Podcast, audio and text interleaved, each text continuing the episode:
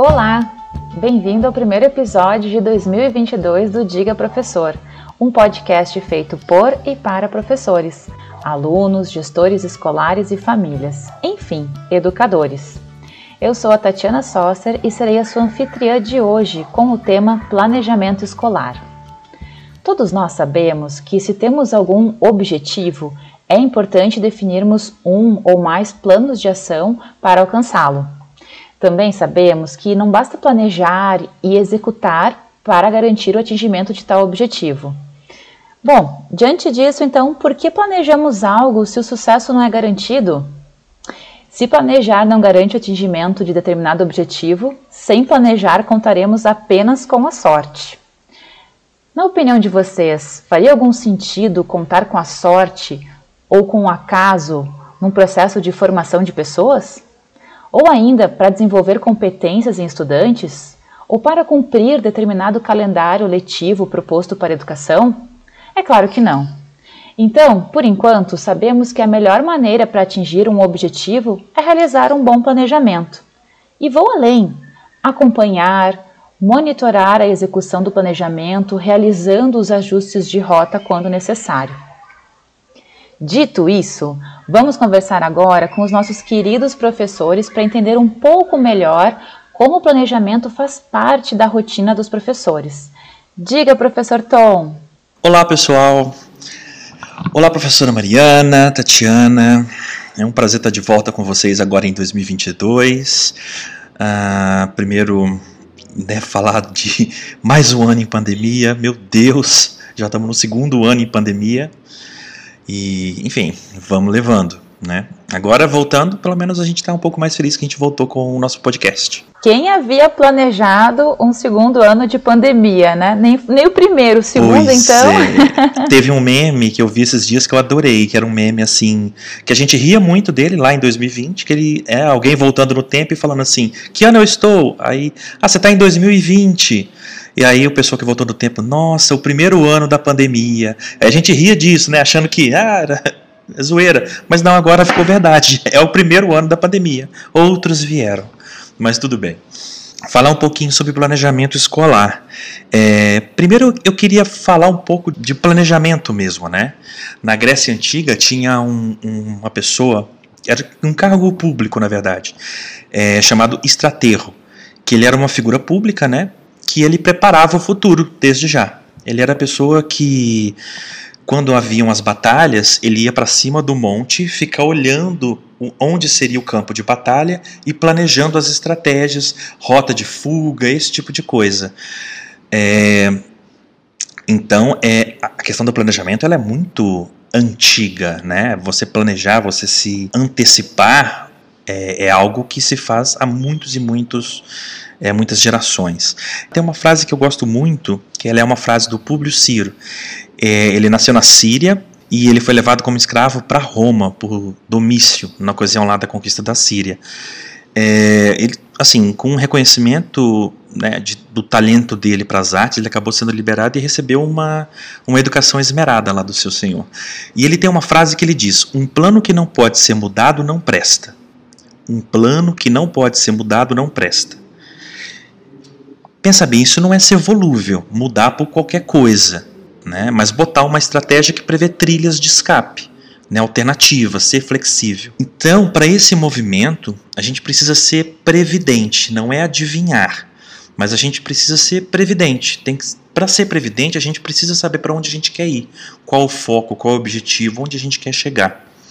E aí eu volto para a educação pensando nisso. É, todo o planejamento, para mim, ele é um momento de fazer escolhas do que eu vou usar dentro da educação, mas principalmente do que eu não vou usar, embora eu saiba daquilo.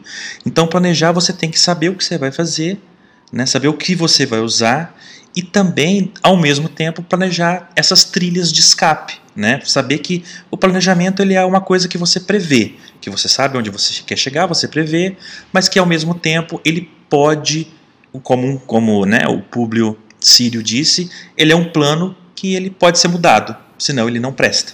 Muito bacana, Tom, você trazer a questão do, da estratégia né, que é bolar uma estratégia para determinado objetivo, e a questão do plano, do planejamento, que vai ser uma estrutura, né, um passo a passo, uma organização que coloca em prática essa estratégia. Né? Então, a estratégia é algo maior, uma coisa mais abrangente, e o plano ele vai ser esse detalhamento do passo a passo. E com certeza, no momento que a gente tem uma visão maior do todo, a gente faz uma proposta de planejamento que muito raramente ela vai funcionar 100%. Então você disse tudo. Exato. É, precisa ser mudado, porque somos seres humanos, vivemos nesse mundo VUCA, né? Volátil, é, incerto, complexo, ambíguo, VUCA em inglês, VICA em português. Então, sim, é, a gente olha o todo, né? Que nem você colocou de cima do morro, olhar olhar o campo de guerra, uhum. é, porque a estratégia vem dessa área, mas a gente também pode utilizar para outras áreas como educação, e aí faz aquele planejamento, que vira e mexe vai precisar de uma atualização. Muito bom. Vamos conversar então agora com a professora Mari. E para você, professora Mari, como o planejamento faz parte da sua rotina escolar? Diga, professora. Olá, Tati. Olá, Tom. Muito bom estar aqui. Bem, como sabem, ou se não sabem, já ficam a saber, eu sou professora do segundo e do terceiro ciclo cá em Portugal. Então, para mim, o planejamento é basicamente saber o que eu vou fazer na minha aula para chegar ao objetivo pretendido. Eu me foco muito aula a aula, na minha vida prática, no meu, na minha rotina escolar mesmo. E tenho, obviamente, como plano de fundo as aprendizagens essenciais que é o documento que norteia o currículo português. Nós já falamos aqui sobre esse tema, sobre currículo, no episódio sobre currículo, e é assim que eu consigo pensar as estratégias para aprofundar neste ou naquele saber. Através do documento das aprendizagens essenciais, eu consigo saber quais são os saberes, quais são as competências mais necessárias a serem trabalhados naquela altura porque o currículo português é um currículo em espiral e, portanto, muitos dos tópicos vão ser abordados várias vezes ao longo da escolaridade obrigatória. Portanto, é com isso que eu sei quais são as aprendizagens que eu preciso consolidar num determinado momento. Eu consigo saber quantas aulas eu tenho, até por exemplo, a época de fazer os testes de avaliação. Faço mil calendários com temas para cada semana ou com atividades que vão decorrer durante uma ou duas semanas. Mas, como bem disse o Tom, é muito importante eu dizer aqui que muitas, muitas vezes eu não consigo fazer o que eu planeei, por diversas razões. Desde que os meus alunos não acompanharam da maneira que eu pretendia, houveram muitas faltas, principalmente agora na altura de Covid até situações em que um aluno colocou uma questão tão importante que eu não tinha me planeado para ela, que eu precisei mudar a rota para responder àquela necessidade que o aluno colocou. Há algumas situações, eu tenho algumas turmas que têm alunos extremamente curiosos e que colocam perguntas incríveis e que muitas vezes me obrigam a mudar o planejamento que eu pretendia fazer para atender aquela questão. Portanto, como bem disse o Tom, um planejamento tem que ser feito com a possibilidade de ser alterado. É só uma correção que quem disse aí não fui eu, não. Foi o Públio Sírio. Mas é, é, concordo com a Mari no que ela falou. É isso aí, né? Vamos honrar os direitos autorais.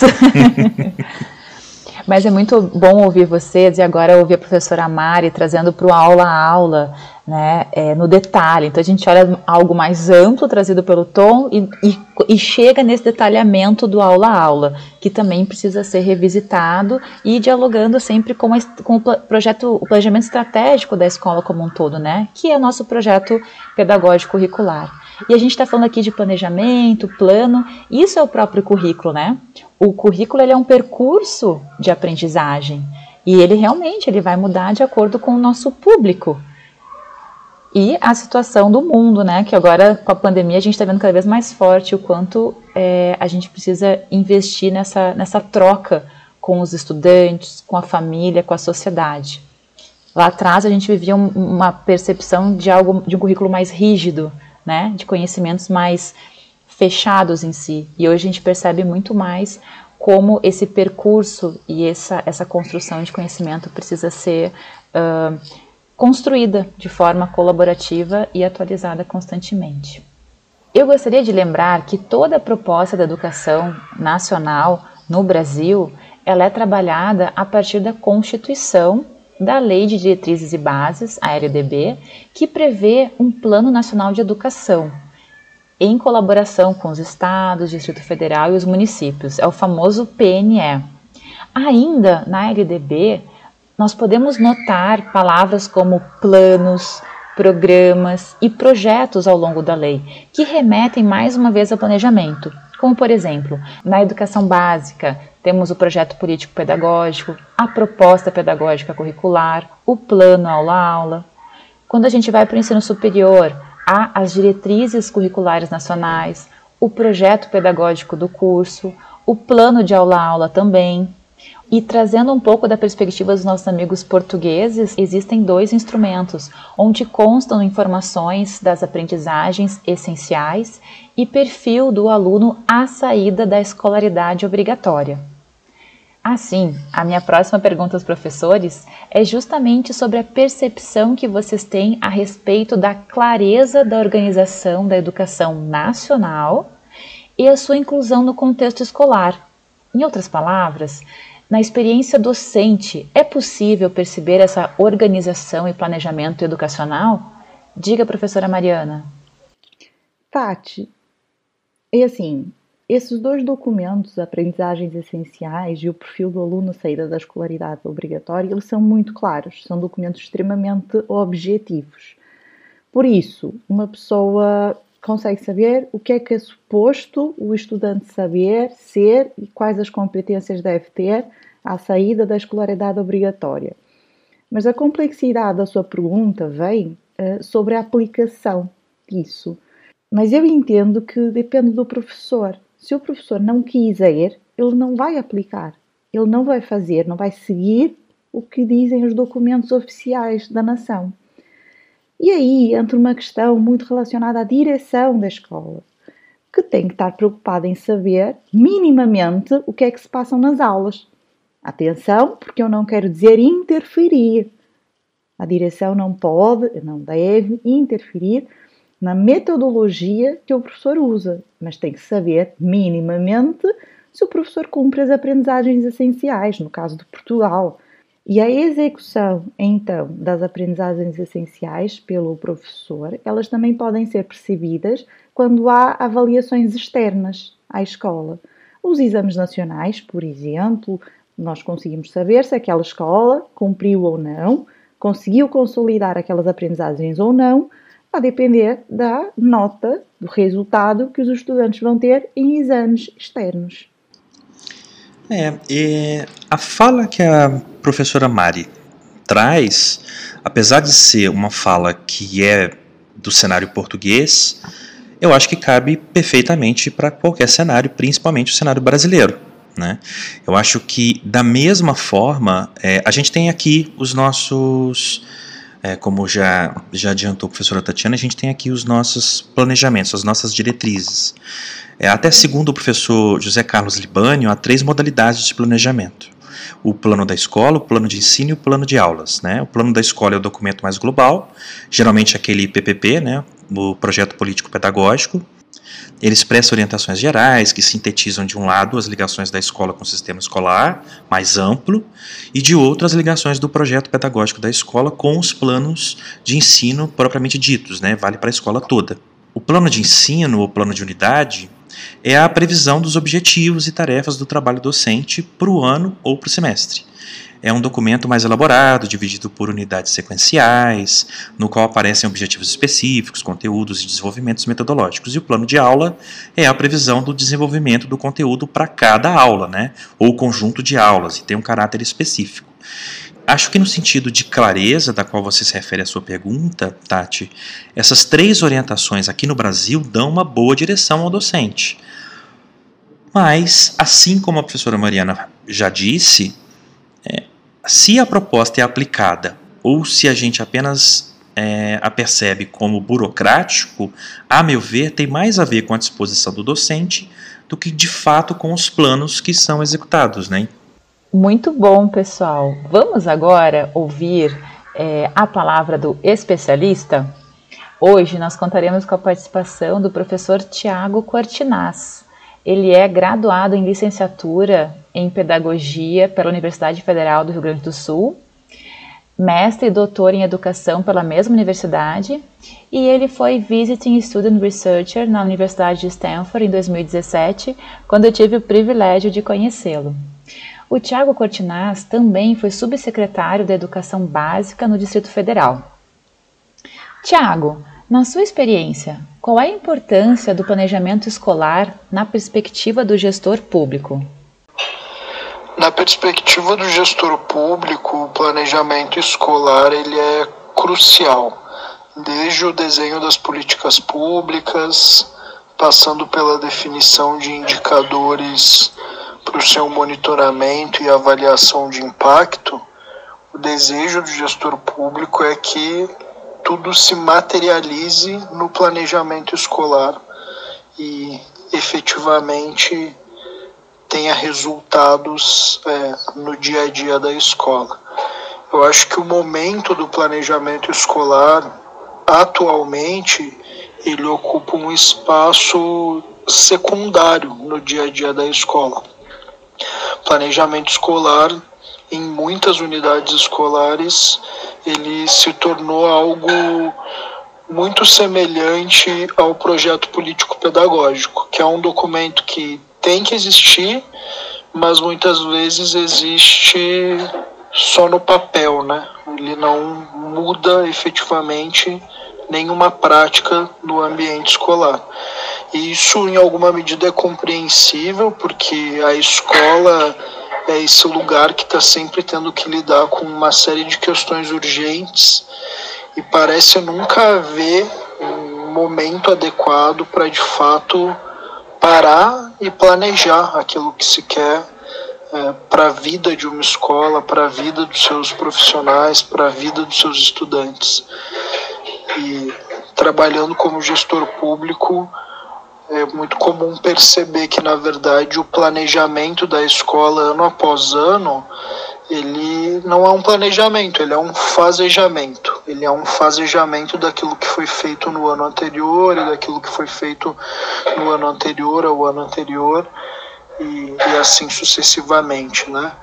As práticas, elas elas estão muito mais determinadas pelas pessoas que ocupam o espaço escolar durante determinado período do que pelas políticas públicas, pelos programas, pelos projetos que o gestor público é, idealiza em determinado período. Então, acho que é crucial para todo gestor público investir muito no planejamento escolar, formar, é, capacitar os profissionais da educação para que consigam de fato investir no planejamento escolar e assim efetivar nas práticas pedagógicas aquilo que foi pensado, aquilo que foi desenhado no âmbito das políticas públicas, programas e projetos.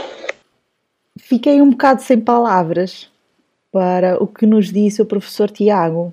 Como bem sabem, eu nasci no Brasil, cresci no Brasil, fui professora no Brasil e o que ele falou sobre que o grande desejo do gestor público é que o plano, o planejamento, aquilo que se foi pensado, se materialize, mas que a escola não consegue tornar isso real, porque trata de várias questões urgentes, me fez realmente regressar para a minha época de professora no Brasil. E para as aulas do professor Alípio, onde conheci a Tatiana Soster na Católica de São Paulo, uh, onde o professor Alípio nos abriu os olhos para uma situação do Brasil que é a escola brasileira é um instrumento de proteção social. Então, muitas vezes, as crianças estão ali para serem protegidas de situações sociais de risco. E Portugal, de alguma maneira, conseguiu vencer esta barreira. Hoje, a escola não é instrumento de proteção social prioritariamente. É também, é claro, será sempre, mas não tem como foco principal a proteção social das, das crianças e adolescentes portugueses. Hoje a escola portuguesa venceu isso e é um ambiente de promoção de competências, de capacidades e cidadania. E é isso. Eu estou realmente, o professor Tiago conquistou meu coração, assim, com esta fala. É, de fato, não há o que, não há o que comentar depois dessa, dessa, dessa pequena palestra, brilhante palestra. É, eu só lembro que é, a construção da PNE, enfim, tem toda a, a, Conferência Nacional de Educação, a CONAI, feita para a PNE de 2014 e 2024, que tem essa consulta ao público, essa construção democrática é muito importante para um, um país gigantesco como é o Brasil, porque considera muito o planejamento de várias regiões diferentes, né? E todas são consideradas e todas são, todas têm voz. Isso é muito importante para um projeto de país, né? E quando você fala, a gente está falando de planejamento, não só um planejamento de educação, mas um planejamento de país mesmo, de projeto de país. É, eu quero muito chegar nessa fala da professora Mariana e poder dizer também que a escola aqui já, na escola brasileira, já, assim como Portugal, que a escola conseguiu ser mais do que esse instrumento de proteção social. Excelente debate, pessoal. Temos mais uma pergunta para o professor Tiago. Professor Tiago, e se pensarmos no contexto da escola, seja ela privada ou pública, quais são os principais aspectos a serem considerados no planejamento escolar? Diga, professor. Na minha opinião, o primeiro e o principal aspecto a ser considerado no planejamento escolar é a efetiva participação da comunidade escolar nesse planejamento. Eu acho que quando a comunidade escolar, estudantes, suas respectivas famílias, e profissionais da educação não se sentem autores ou partícipes do planejamento escolar, dificilmente eles vão se engajar nesse planejamento depois para efetivá-lo na prática. Acho que um segundo ponto que eu destacaria como fundamental no planejamento escolar é ter objetivos e metas bem estabelecidos. É fundamental que a escola saiba onde ela quer chegar com o seu planejamento. E um terceiro ponto que eu destacaria relacionado a esse é a definição de indicadores para o monitoramento do planejamento escolar e para posterior avaliação de impacto. Acho que essa é uma tarefa crucial também e muito desafiadora no âmbito da educação, porque nós, professores, não somos comumente formados para trabalhar com indicadores, com métricas, com monitoramento, com avaliação de impacto em relação àquilo que nós planejamos. Mas, sem dúvida, isso é fundamental para que a gente possa ter uma gestão de qualidade no âmbito das escolas públicas ou privadas. Nossa, interessante a fala dele, porque já trouxe, meio que combinou o que a gente falou, né? Trouxe a questão do planejamento democrático e a questão da, dessa, não é certo, não é bem uma avaliação, eu acho, mas dessa, o que a professora Mari tinha dito antes, desse acompanhamento, né, da, do planejamento, por exemplo, da direção junto com os professores e dessas, né, do, desse acompanhamento para ver se isso de fato, se o planejamento de fato é né, ocorre, né, como planejado. Eu gostei muito da fala do professor Tiago, porque ele trouxe a questão participativa, democrática na construção do planejamento, que nem o Tom abordou, mas o Tom abordou numa perspectiva do Plano Nacional de Educação, que é óbvio, né? houve toda uma movimentação para ouvir os diversos atores e montar esse plano nacional de uma forma bastante representativa.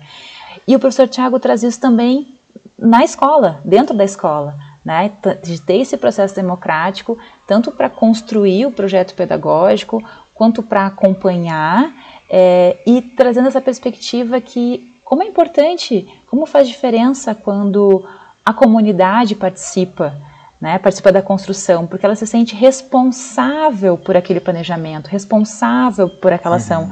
Então, há uma chance muito maior de funcionar. E por fim, os indicadores. Ah, os indicadores. eu sou fã de indicador. Gente, eu adoro uma meta, adoro um indicador que está ali verificando se nós estamos próximos ou não da meta. Engraçado, né? Na educação, falar de indicadores é, é ah, quase gente, um sacrilégio, né? É. O povo não gosta de, de, enfim, de maneira geral, pelo menos, assim. Quando se fala de indicadores, parece que está enfim, parece que está matando alguém. É, porque o indicador ele vai te ajudar a mostrar uh, o quanto você está próximo ou longe da meta. E aquela meta que está atrelada a um objetivo e a um planejamento. Então, tem, é toda uma construção da gestão que exatamente como o professor Tiago colocou. Às vezes não há essa formação na carreira docente. Ah, né? E isso é importante para o professor na licenciatura, porque muito provavelmente em algum momento ele vai se tornar um gestor.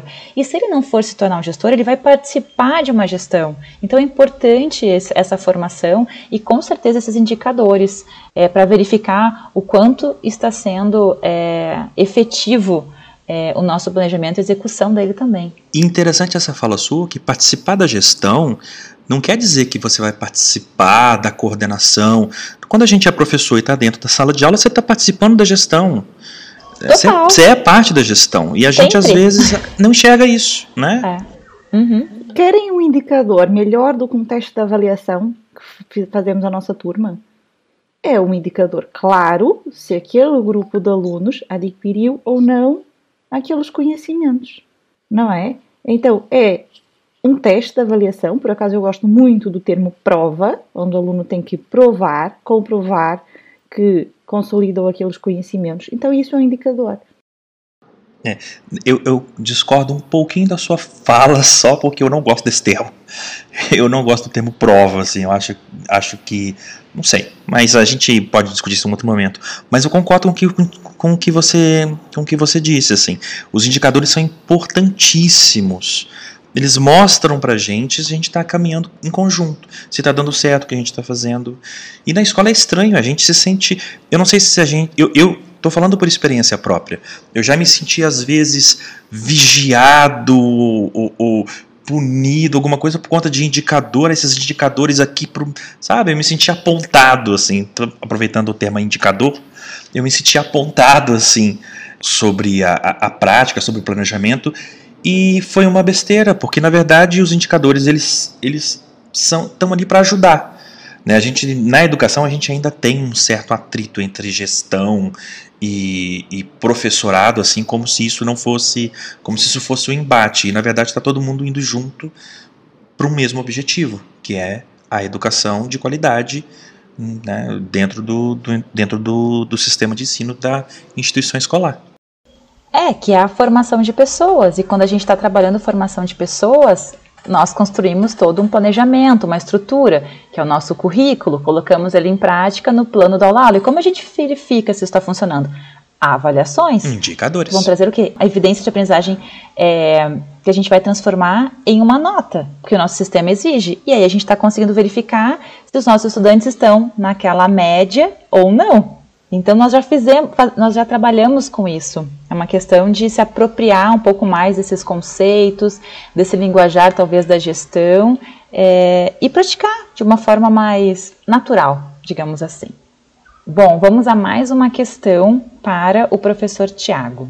Professor Tiago, por favor, compartilhe conosco algumas das melhores práticas para planejar e implementar a BNCC na escola. Acho que as melhores práticas de implementação da BNCC, elas ainda estão sendo de descobertas na prática, né? No processo de implementação da BNCC. Mas a partir da minha experiência como professor e como gestor, eu diria que o que é fundamental em um primeiro momento é uma abertura da escola e de seus profissionais fundamentalmente para o novo. A BNCC ela se propõe a de fato é, impulsionar algumas mudanças nas escolas públicas e privadas E, e essas mudanças elas advêm de, de um diagnóstico de que a forma como nós vínhamos trabalhando nas escolas ela não estava indo ao encontro dos interesses dos estudantes. Mas esse é um processo também muito desafiador. É, recentemente eu trabalhei, por exemplo, em uma rede pública de ensino, na qual o referencial curricular ainda traz uma lista de conteúdos, mesmo estando em tese é, já alinhado com a BNCC. Eu acho que esse é um bom exemplo do quanto muitas vezes em muitas redes de ensino e escolas o esforço não é adaptar, adequar, é, avançar em relação ao currículo é, em consonância com a BNCC, mas sim fazer o um movimento contrário, de tentar de alguma forma encaixar a BNCC naquilo que já vem sendo feito nas escolas e nas redes de ensino historicamente. Acho que esse é o maior risco que nós vivemos hoje em relação à implementação da BNCC. É, muitas redes de ensino e muitas escolas se esforçarem não para avançar em relação aos caminhos que a BNCC nos aponta, ao trabalho com competências e habilidades, mas sim de buscar é, formatar a BNCC aquilo que já vinha sendo feito na rede de ensino ou na escola. Então, eu acho que uma das melhores práticas que eu poderia citar é, de fato, a escola passar por um processo de transformação por meio da discussão e da implementação efetiva da BNCC, com todas as inovações que ela propõe na escola. Se no fim desse processo de implementação da BNCC a rede de ensino ou a escola continua mantendo algumas práticas que, que de fato não estão de acordo com o que a BNCC preconiza, como manter uma lista de conteúdos no referencial curricular, isso significa que essa rede ou essa escola não avançou na implementação da BNCC, mas sim procurou de alguma forma encaixar a BNCC em um trabalho que já vinha sendo realizado na escola. Então, não tem receita, não tem fórmula mágica. De fato, é necessário muito debate no âmbito da escola para procurar implementar a BNCC da melhor forma possível, especialmente buscando contemplar os interesses dos estudantes, despertar o interesse dos estudantes em estar na escola, em fazer, em realizar projetos, ideias, sonhos dentro da escola.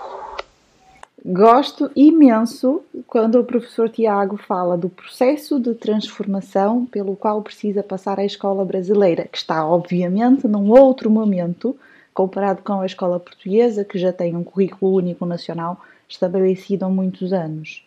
É, é, mesmo isso. É um processo de transformação que precisa existir na escola, que envolva toda a comunidade escolar, para que toda a comunidade tenha o sentimento de pertença a esse novo momento educacional. É, e certamente a própria proposta da BNCC, ela já é um instrumento de transformação.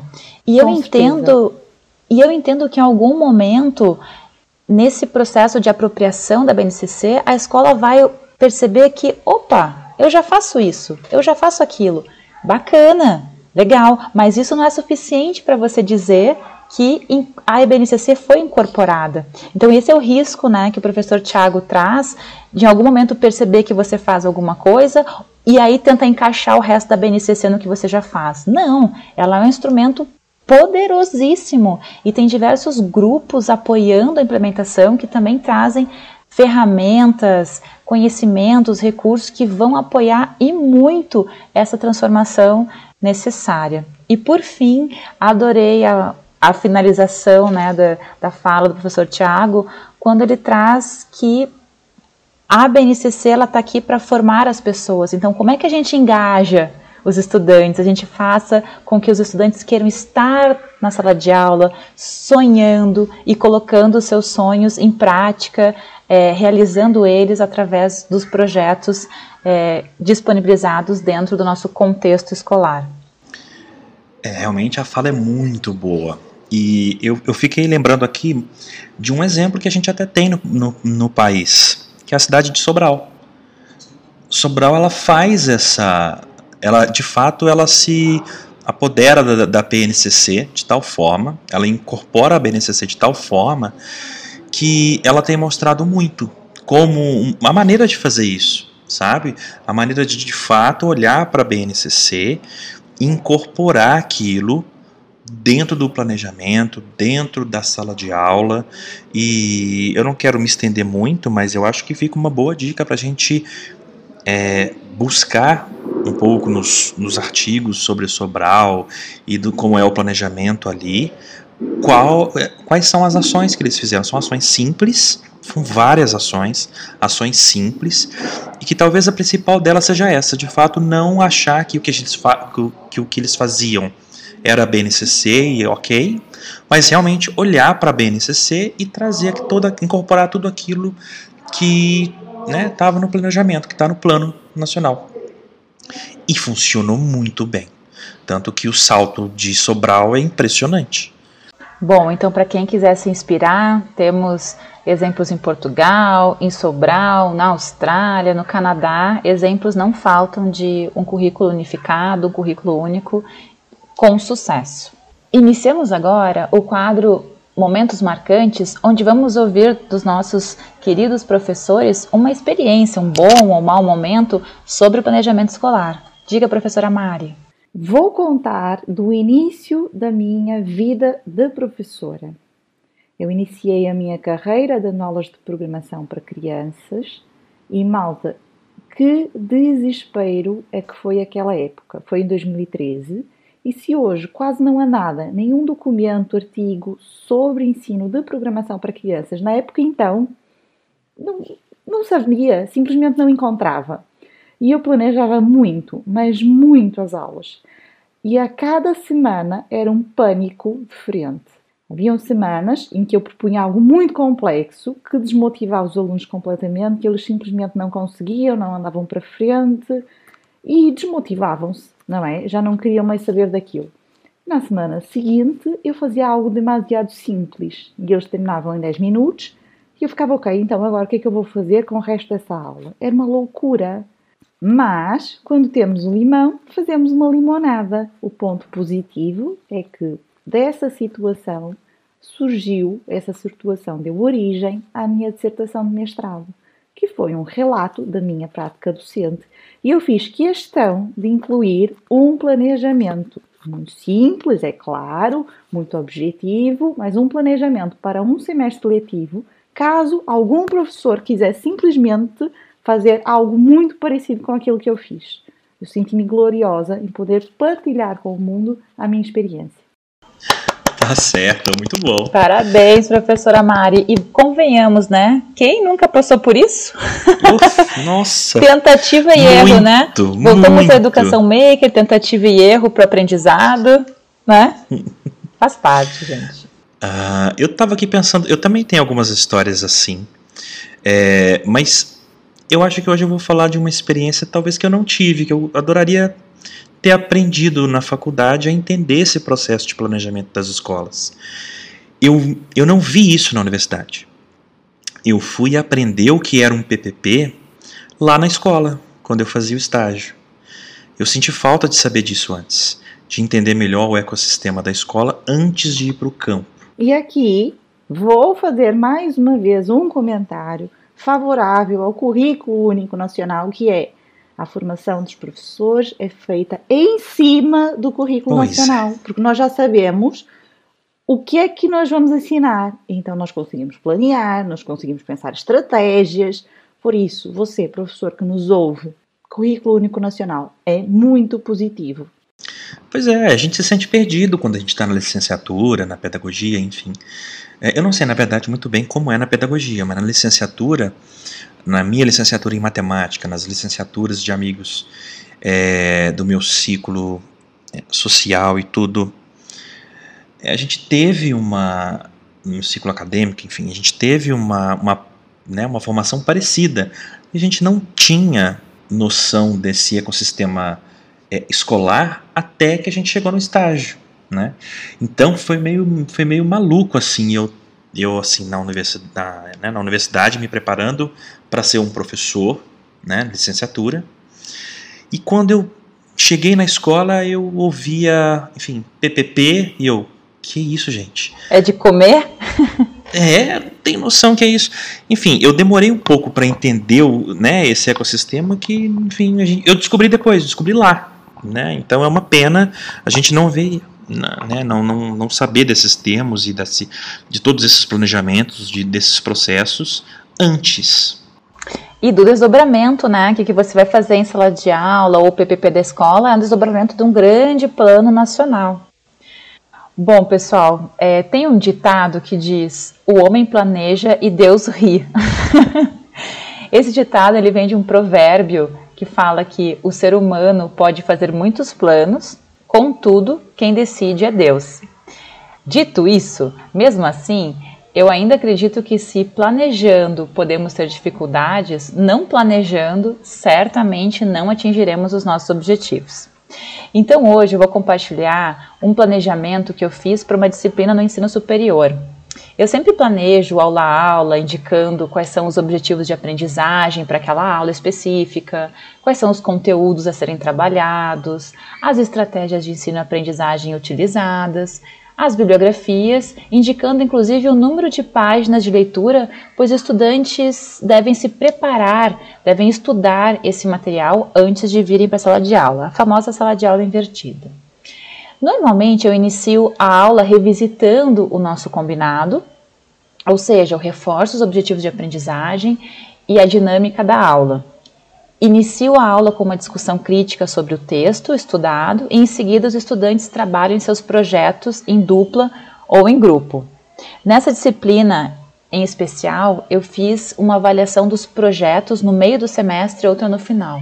E a partir da entrega dos relatórios, da apresentação dos projetos que traziam soluções para problemas reais da sociedade, foi possível comprovar que o planejamento da disciplina funcionou. De onde é que estão essas evidências, né? Algumas delas são, por exemplo, a turma inteira ela foi aprovada, sendo que a menor nota foi 7 e a maior nota 9. Então, claramente, esse exemplo que eu trouxe aqui, esse caso, ele é um caso de sucesso do planejamento escolar. Estamos quase encerrando o nosso podcast e eu vou convidar o professor Tom para fazer uma indicação de leitura sobre o planejamento escolar. Bom, eu acho que eu indicaria os artigos do professor Libânio sobre planejamento escolar. É, ele também tem um livro, junto com o professor João Ferreira de Oliveira e com a Mirza Toshi, sobre educação escolar, políticas, estrutura e organização, em que eles falam também sobre planejamento e que é bastante é, aconselhável a leitura. Eu gosto muito desse, desse livro.